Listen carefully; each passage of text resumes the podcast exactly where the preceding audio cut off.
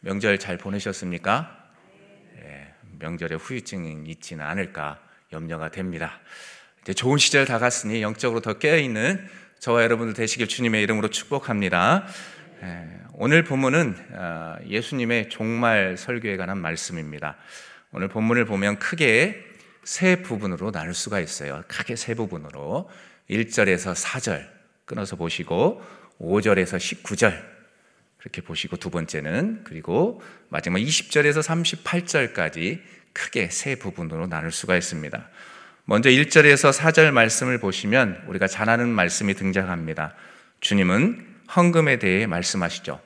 즉 부자들의 헌금과 과부의 헌금을 비교하고 있습니다. 그러면서 누가 진정으로 하나님께 헌금을 많이 드렸느냐라는 그 이야기들을 하고 계십니다. 과연 누가 헌금을 많이 드리는 사람인지를 밝히 보여주고 있고 가르쳐 주고 있습니다. 그런데 이 교훈은 앞달락에서 말씀하신 어제 말씀을 떠올려 보시면 서기관들의 종교적인 경건을 가장 음흉한 착취행위로 이야기하는 그 말씀과 대조하고 있습니다. 그러니까 20장 47절에 보면 이런 말씀이 있습니다. 20장 47절 보시면 그들은 과부의 가산을 삼키며 외식으로 길게 기도하니 그들이 더 엄중한 심판을 받으리라 하시니라. 아멘. 이렇게 말씀합니다. 누가 뭘 삼킨다고요? 서기관들이 과부의 가산을 삼키며 그렇게 이야기하고 있습니다. 그 말씀과 대조를 이루는 동시에 그 앞서 문맥에 대해서 세금에 관한 논쟁을 합니다. 세금. 그래서 가이사의 것은 가이사에게, 하나님의 것은 하나님에게. 이, 이 말씀을 상기시키는 그런 의미를 또 담고 있는 말씀이 오늘 서두 21장 과부의 헌금에 대한 메시지 속에 들어 있는 것입니다. 특별히 여기에서 많이 드렸다라는 것, 많이 드렸다라는 의미를 좀 살펴보면 단지 숫자적인 의미로 많이 드렸다라는 것을 말하지 않습니다. 그것을 뛰어넘는 의미가 있다라는 것이죠. 그것은 무엇입니까? 바로 온 마음과 정성을 다해 드렸다는 것입니다. 온 마음과 정성을 다해 드렸다. 다시 말해서 하나님은 드리는 자의 내면, 내면을 통해 크다, 적다라는 그런 말씀을 해주고 있는 것입니다. 내면, 내면의 중심을 보시고 크다, 적다. 라는 표현을 하고 있고 그렇게 선포하고 있습니다. 그러니까 결론적으로 어, 첫 번째 부분의 이 과부의 헌금 또 이 모습을 통해서 알 수 있는 것의 핵심은 바로 어, 중심을 보시는 하나님. 하나님은 우리의 무엇을 보신다? 중심을 보신다. 그것을 가르쳐 주고 있습니다. 중심을 보시는 하나님이십니다. 그 메시지가 첫 번째 부분에 언급이 되었다면 이제 본격적으로 종말 설교에 대해서 말씀합니다. 종말 설교. 사실 어렵기도 하지요. 말씀이 어렵기도 한데 좀 세세하게 좀 보시면서 또 읽으면서 말씀을 좀 적용했으면 좋겠습니다. 이제 두 번째 부분 5절에서 19절 보면 본격적으로 이제 종말 설교가 시작이 되는데 특별히 이 부분을 좀 세부적으로 본다면 먼저는 5절에서 6절 말씀을 볼 수가 있습니다. 여기에서 성전 파괴에 대한 예언을 하시거든요. 이 말씀이 성취가 되었을까요? 안 되었을까요? 성취가 되었습니다. 역사적으로 로마의 티투스 장군에 의해서 예루살렘 성전이 AD 70년에 폭삭 부서지고 말았기 때문이죠. 성취가 되었습니다. 어쨌든 성전 파괴에 대한 예언의 말씀이 5절에서 6절인데요. 6절 말씀을 제가 현대인의 성경으로 봉독하겠습니다. 잘 들어보십시오. 너희가 보고 있는 이 건물이 돌 하나도 제대로 얹혀 있지 않고 다 무너져 내릴 날이 올 것이다. 아멘. 그렇게 말씀합니다. 그때가 올 것이다. 그렇게 말씀하지요. 근데 그 말씀대로 성취가 되었다는 것이죠. 예, 그리고 성전 파괴에 앞선 징조들을 이야기하십니다. 앞선 징조들, 즉 종말 이전에 일어날 일들에 대해서 말씀하십니다. 그 말씀이 7절에서 11절입니다. 7절에서 11절인데요. 우리가 8절에서 11절까지만 함께 마음을 담아서 읽도록 하겠습니다. 8절에서 11절입니다. 시작. 이르시되 미혹을 받지 않도록 주의하라. 많은 사람이 내 이름으로 와서 이르되 내가 그라하며 때가 가까이 왔다 하겠으나 그들을 따르지 말라. 난리와 소위의 소문을 들을 때에 두려워하지 말라. 이 일이 먼저 있어야 하되 끝은 곧 되지 아니하리라. 또 이르시되 민족이 민족을 나라가 나라를 대적하여 일어나겠고 곳곳에 큰 지진과 기근과 전염병이 있겠고 또 무서운 일과 하늘로부터 큰 징조들이 있으리라. 아멘. 이렇게 말씀하십니다. 성전 파괴에 앞서서 일어날 징조들, 그러니까 종말이 완벽한 게 하나님의 나라가 도래하기 전에 일어난 어떤 세상의 징조들을 말씀합니다. 이미 수없이 담임 목사님의 메시지나 여러 가지 메시지를 통해서 잘 알고 있는 말씀입니다. 어, 저희가 잘 아는 것처럼 종말은요, 예수님의 초림의 때부터 이미 시작이 되었습니다. 믿으십니까? 예수님이 이 땅에 성육신 하셨을 때부터 종말은 시작이 되었습니다. 그러나 아직 완벽하게 이루어지지 아니하는 하나님의 나라를 향해 우리가 믿음길을 걷고 있는 것이죠. 그 과정들 속에서 늘 깨어있는 저와 여러분들이 되어야 될 줄 믿습니다. 그리고 미혹되지 말아야 된다라는 거 꼭 잊지 마시길 바랍니다. 자, 그래서 이 두 번째 부분에서 그 성전 파괴에 대한 앞선 징조들을 이제 이야기했다면 그 과정들 속에서 또 뭐라고 주님은 말씀하시냐면 12절에서 어, 19절 말씀을 좀 보시면 눈으로 좀 보시면 음, 전도자들이 견뎌내야 할 핍박에 대해서 말씀합니다. 종말에 있어서 그러니까 다시 이야기하면 제자들이 말세에 있어서 견뎌내야 할 예, 말씀 어떻게 그 핍박으로부터 견뎌내야 되는지를 말씀해 주고 계십니다. 그 말씀들 가운데 12절 그리고 16절에서 17절 함께 읽도록 하겠습니다. 12절 그리고 16절에서 17절입니다. 시작. 이 모든 일 전에 내 이름으로 말미암아 너희 손에게 너희에게 손을 대어 박해하며 회당과 옥에 넘겨주며 임금들과 집권자들 앞에 끌려가려니와 16절 17절에 시작 심지어 부모와 형제와 친척과 벗이 너희를 넘겨주어 너희 중에 며칠 죽이게 하겠고 또 너희가 내 이름을 말미암아 모든 사람에게 미움을 받을 것이나 아멘. 종말 이전에 일어날 일들 그리고 그 과정들 속에서 우리가 이렇게 믿음 생활하지만 핍박을 받고 고난을 받는다 그런 일들은 있을 수밖에 없다. 그렇게 명명하고 있습니다. 그러니까 저와 여러분들이 오늘날의 시대를 살아갈 때 핍박을 받는다고 원망할 필요가 있습니까? 없습니까? 없다라는 것입니다. 그냥 오히려 아하 이 말세기 때문에 이런 핍박과 고통이 따르는구나. 그래서 정말로 하나님의 백성답게 깨어 있을 수밖에 없구나라는 그런 결단과 함께 더욱더 주님을 바라보는 저와 여러분들 되시길 주님의 이름으로 축복합니다. 자, 그러면서 이제 마지막 세 번째 부분, 크게 봤을 때 세 번째 부분, 20절에서 38절까지의 말씀을 보시면 주님은 여기서 또 하나, 둘, 셋, 네 가지의 말씀을 하십니다. 먼저는 어떤 말씀을 하냐면 예루살렘 파괴에 대한 예언을 또 말씀하십니다. 20절과 24절인데요. 그 말씀 가운데 20절 말씀을 함께 읽도록 하겠습니다. 20절입니다. 시작. 너희가 예루살렘이 군대들에게 에워싸이는 것을 보거든 그 멸망이 가까운 줄을 알라. 아멘. 여러분 예루살렘의 멸망에 대한 이 메시지를 하는 이유 까닭이 어디 있을까요? 여기에는 어떤 의미가 있느냐 하면 곧 세상의 종말에 있을 심판에 대한 예표가 곧 무엇이다? 예루살렘 파괴 예언에 대한 메시지 속에 들어 있는 것입니다. 그때가 온다. 종말이 온다. 그러니 더욱더 깨어 있어야 된다라는 것들을 말씀해 주고 있는 것이죠. 거듭거듭 이제 주님은 25절에서 28절 말씀을 보시면 인자의 재림의 징조, 마지막 때가 되면 주님께서 오실 것인데 그때의 징조에 대해서 말씀하십니다. 25절 그리고 26절만 함께 읽겠습니다. 25절, 26절 시작. 1월 성신에는 징조가 있겠고 땅에는 민족이 바다와 파도의 성난 소리로 인하여 혼란 중에 공고하리라. 사람들이 세상에 임할 일을 생각하고 무소함으로 기절하리니 이는 하늘의 권능들이 흔들리겠습니다. 아멘.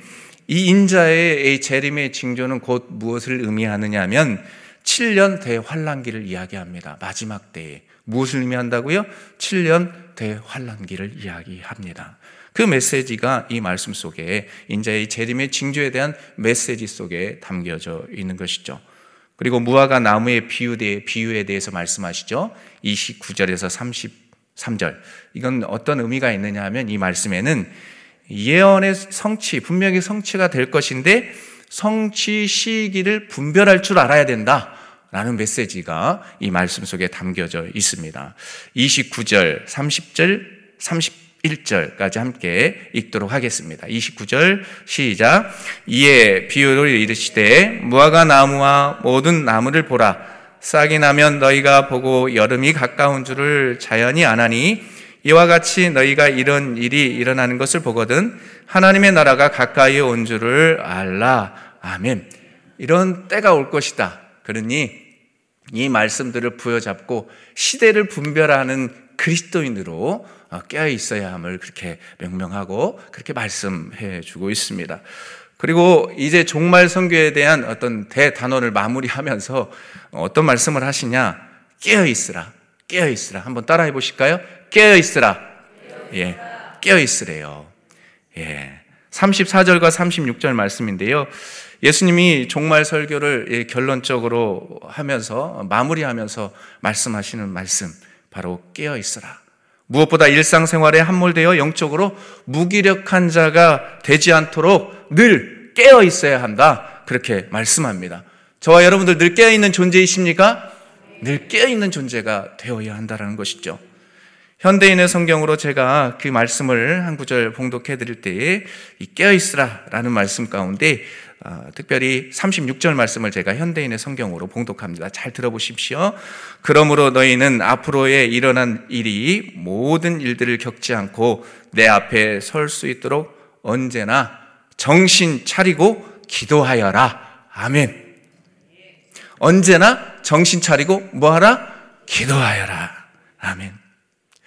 이렇게 말씀을 하면서 대단원의 말씀이 맞춰집니다. 37절, 38절 보면 예수께서는 낮에는, 낮에는 성전에서 가르치시고 밤에는 나가 감남원이라는 산에서 쉬셨다라고 말씀합니다. 그래서 소위 오늘 누가복음 21장을 이 감남산 광화라는 어, 말씀으로 많은 신학자들이 이야기하고 있습니다.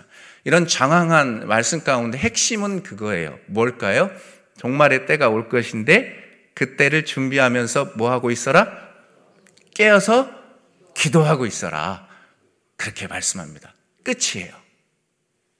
자, 이렇게 하면 너무 허전하니까 특별히 이런 말씀들 가운데 예, 우리가 이 시대를 살아가면서 적용할 수 있는 메시지가 있어서 한 가지만 나누고 말씀을 정리하려고 합니다. 그건 뭐냐면 특별히 그 가난한 과부가 드렸던 헌금의 메시지를 통해서 우리가 한 가지 영적인 교훈을 깨닫게 되는데 그것은 하나님은 우리의 형편을 다 알고 계신다라는 것입니다. 함께 따라해 볼까요? 하나님은 우리의 형편을 다 알고 계신다. 아멘이십니까? 제 아내한테 이 얘기 하니까 그거 당연한 거 아니야? 네, 이게 당연하지요. 당연한데 그것을 우리가 망각할 때가 많다는 겁니다. 이 사절 말씀을 제가 현대인의 성경으로 봉독하겠습니다. 잘 들어보십시오.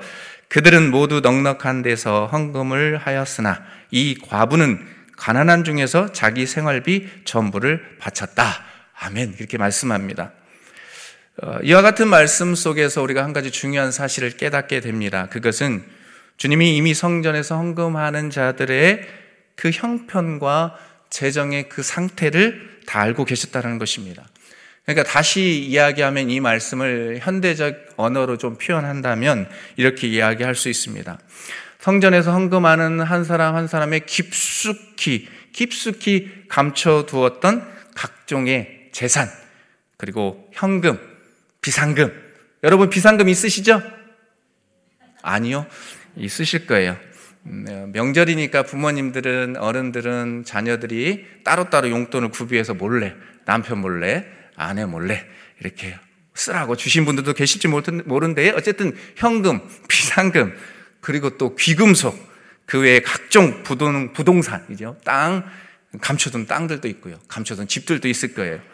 그들의 재산 상태를 정확하게 주님이 알고 계셨다라는 말씀이 있죠. 그렇기 때문에 주님은 이와 같은 말씀을 하셨습니다. 그렇다면 이처럼 모든 형편을 아시는 이 주님, 하나님의 모습이 비단 오늘 가난한 과부가 헌금을 드렸을 때 그런 이 모습 속에서만 드러나는 메시지일까요? 아닙니다. 음, 비단 이곳에만 등장하는 것이 아니라 성경 곳곳에 등장합니다. 대표적으로 이제 구약 성경을 떠올려 본다면 음, 열왕기상 17장에 있는 말씀을 떠올려 보고 싶습니다. 17장 9절에 보면 이런 말씀합니다. 너는 일어나 시돈에 속한 사르밧으로 가서 거기 머물라. 내가 그곳 과부에게 명령하여 내게 음식을 주게 하였느니라. 아멘. 이렇게 말씀합니다. 열왕기상 17장의 주인공이 누구일까요? 1번 엘리야, 2번 사르밧 과부. 둘 다입니다. 자, 17장에 쭉 집에 가셔서 보시면 엘리야가 등장하고요. 또 누가 등장합니까? 사르밧 과부가 등장합니다. 당시에 북이스라엘의 왕 7대 왕이었는데 아합이라는 왕이었습니다. 그 시대 때 몇 년 동안 비가 안 왔어요? 3년 또는 3년 6개월 머리 이야기 하는데 비가 안 왔습니다. 가뭄이 왔어요. 하나님의 말씀대로 살아가지 않으니까. 그래서 이제 그리 시내가에서 누가 그곳에서 숨어 있지요? 네, 엘리야가 그곳에 있다가 이 시내가 말라버리잖아요. 마르니까 하나님이 가라는 거예요. 어디로 가라는 거예요? 사르밧 과부에게. 그 말씀을 제가 봉독해 준 거예요. 너는 일어나 시돈에 속한 사르밧으로 가라. 그러면 그가 먹을 것 줄 것이다. 그렇게 이야기합니다. 근데 막상 갔어요. 근데 그 여인에게 풍족한 삶이 있었나요? 풍족한 무엇이 있었나요? 없었어요. 없었다라는 겁니다. 마지막으로 이, 가지고 있었던 것은 밀가루 한 움큼이고요. 약간의 기름뿐이었습니다. 그것을 먹고 아들과 함께 죽으려고 할 찰나에 딱 하고 등장했던 사람이 누굽니까? 엘리야입니다. 그리고 하는 말이 나를 위해서 떡을 만들어 달라고. 엘리야 자신을 위해서 떡을 만들어 달라고. 그런데 있는 것은 무엇입니까? 밀가루 한 움큼이에요. 그리고 약간의 기름뿐이에요. 그거 먹고 죽으려고 했던 거예요. 이제 끝이다. 그런데 그것을 가지고 먼저 엘리야 자신을 위해서 떡을 만들어 달라고 요청했을 때 그 말씀대로 순종했고 순종하니까 하나님께서 그에게 어떤 놀라운 역사를 부어 주십니까? 그 말씀 열왕기 상 17장에 보시면 가서서 보시면 이 말씀이 있습니다. 그 가정에 비를 지면에 내리는 날까지 그 통에 가루가 떨어지지 아니하였고 병의 기름이 없어지지 아니했다. 그렇게 말씀합니다. 여러분, 이런 축복을 받았습니다. 제가 이 말씀을 드리는 이유는 뭐냐면 이 상황, 이 모습을 통해서 하나님께서 말씀하시는 건 무엇이냐면 하나님께서 사르밧 과부의 그 가정에 형편을 아셨다라는 겁니다. 형편을 아셔서 누구를 보내신 거예요? 엘리야를 보내신 거예요. 엘리야를 보내셨다. 그래서 그의 삶을 윤택하게 이끌어 가셨던 것을 봅니다. 하나님은 그런 하나님이십니다. 믿으십니까? 하나님은 그런 하나님이십니다. 이 말씀은 좀 해피엔딩이면서 좀 기쁘죠. 그런데 또 하나님은 어떤 하나님이십니까? 여러분 사도행전 5장에 보면 누가 등장합니까? 아나니아와 삽비라. 아나니아와 삽비라가 뭘 한 줄 알죠? 땅을 팔고 그것을 다 숨겼잖아요. 그죠? 그리고 일부만 드렸잖아요. 근데 그것을 하나님이 아셨을까요? 모르셨을까요? 아셨다라는 거예요. 두렵죠. 두려워요. 그리고 누가복음 5장에 보면 중풍병자를 고쳤던 예수님의 모습이 딱 등장해요. 그 모습을 통해서 죄 사함을 선포했던 그 예수님의 모습을 보고 서기관과 바리새인들이 생각합니다. 도대체 이 사람이 누구게 신성을 모독하는 것인가? 그럴 때에 주님께서 그들의 생각을 아셨다, 모르셨다? 아셨다. 지금 이곳에 앉아 있는 여러분들의 생각을 아시는 하나님. 아셨다라는 겁니다. 이처럼 주님은 각 사람의 형편, 마음 다 아십니다. 다 알고 계십니다. 이 사실은 사실 우리에게 위로가 되기도 합니다. 그렇죠? 위로가 되기도 해요. 그런데 다른 한편으로는 참 두렵고 떨리는 말씀이 아닐 수 없습니다. 두렵고 떨립니다. 왜냐하면 삶의 자리에서 거룩함 가운데 항상 깨어 있어야 하고 하나님 앞에서의 신전 의식, 그러니까 라틴어로 코람 데오, 하나님 앞에서의 그런 삶들을 살아내야 함을 가르쳐 주기 때문입니다. 그러므로 말세를 살아가는 우리들 평생 잊지 말 것은 어떠한 형편에 처해 있든지 두려워하지 않는 것입니다. 우리의 머리털까지 다 세시는 주님이 함께 하시기 때문입니다. 머리털까지 세신다고 하잖아요.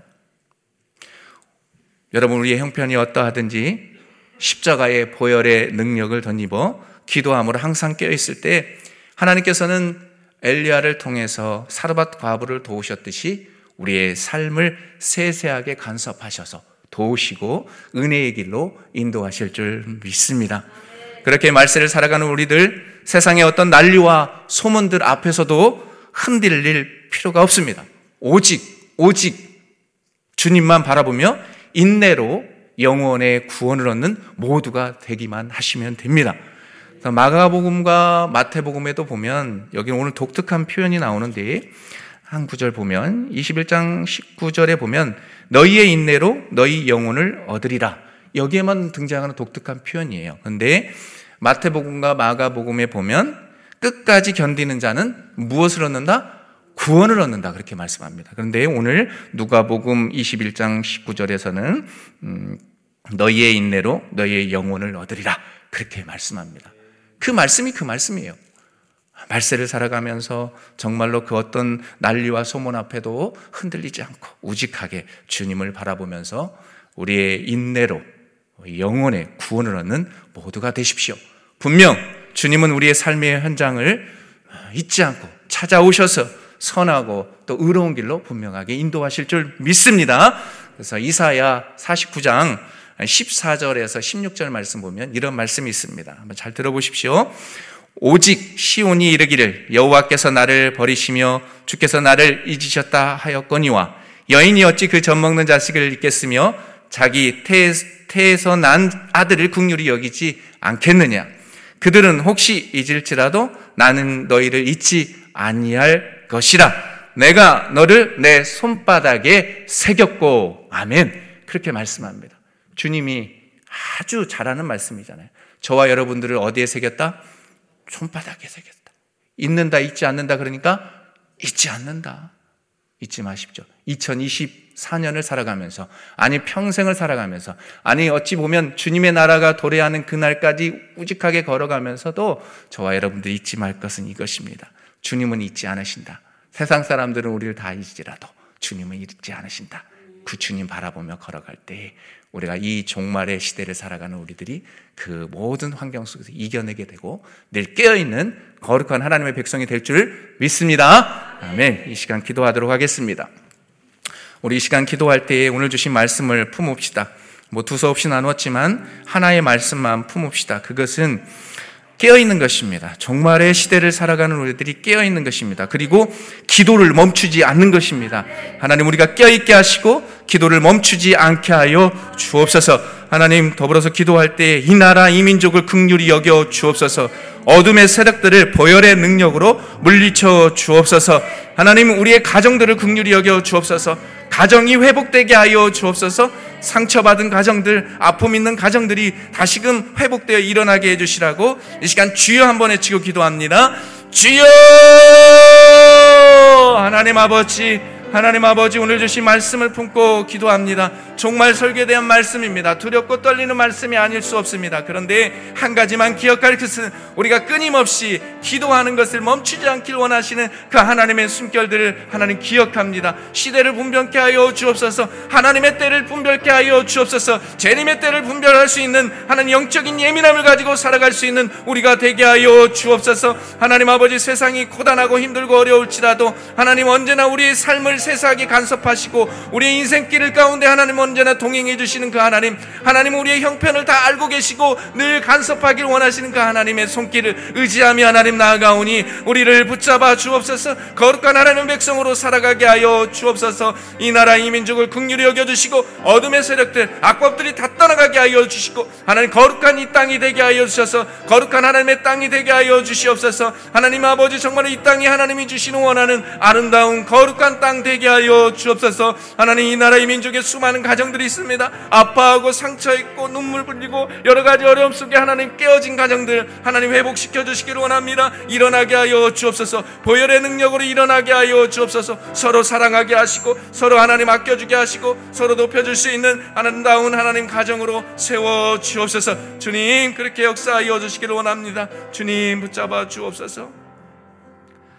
사랑의 하나님 아버지 은혜를 감사합니다. 하나님 오늘 종말 설교의 말씀을 통해서 여러 가지 말씀들을 나누었습니다. 참으로 두렵고도 떨립니다. 그러나 분명한 것은 하나님은 정말 우리의 형편을 다 알고 계십니다. 그렇기 때문에 늘 영적인 예민함을 가지고 깨어 있어야 할 존재가 바로 우리임을 다시금 기억하오니 늘 깨어 있게 하여 주옵소서. 늘 기도하게 하여 주옵소서. 그래서 정말로 신실하게 이 종말의 시대를 살아가는 우리들이 하나님 앞에 하나님의 백성다운 그런 삶들을 살아내어서 많은 이들에게 덕이 될 수 있는 거룩한 하나님의 백성들 되기를 원하옵고 존귀하신 예수님의 이름으로 기도하옵나이다. 아멘. 주여 주여 주여 하나님 아버지 함께하여 주옵소서. 하나님 아버지 붙잡아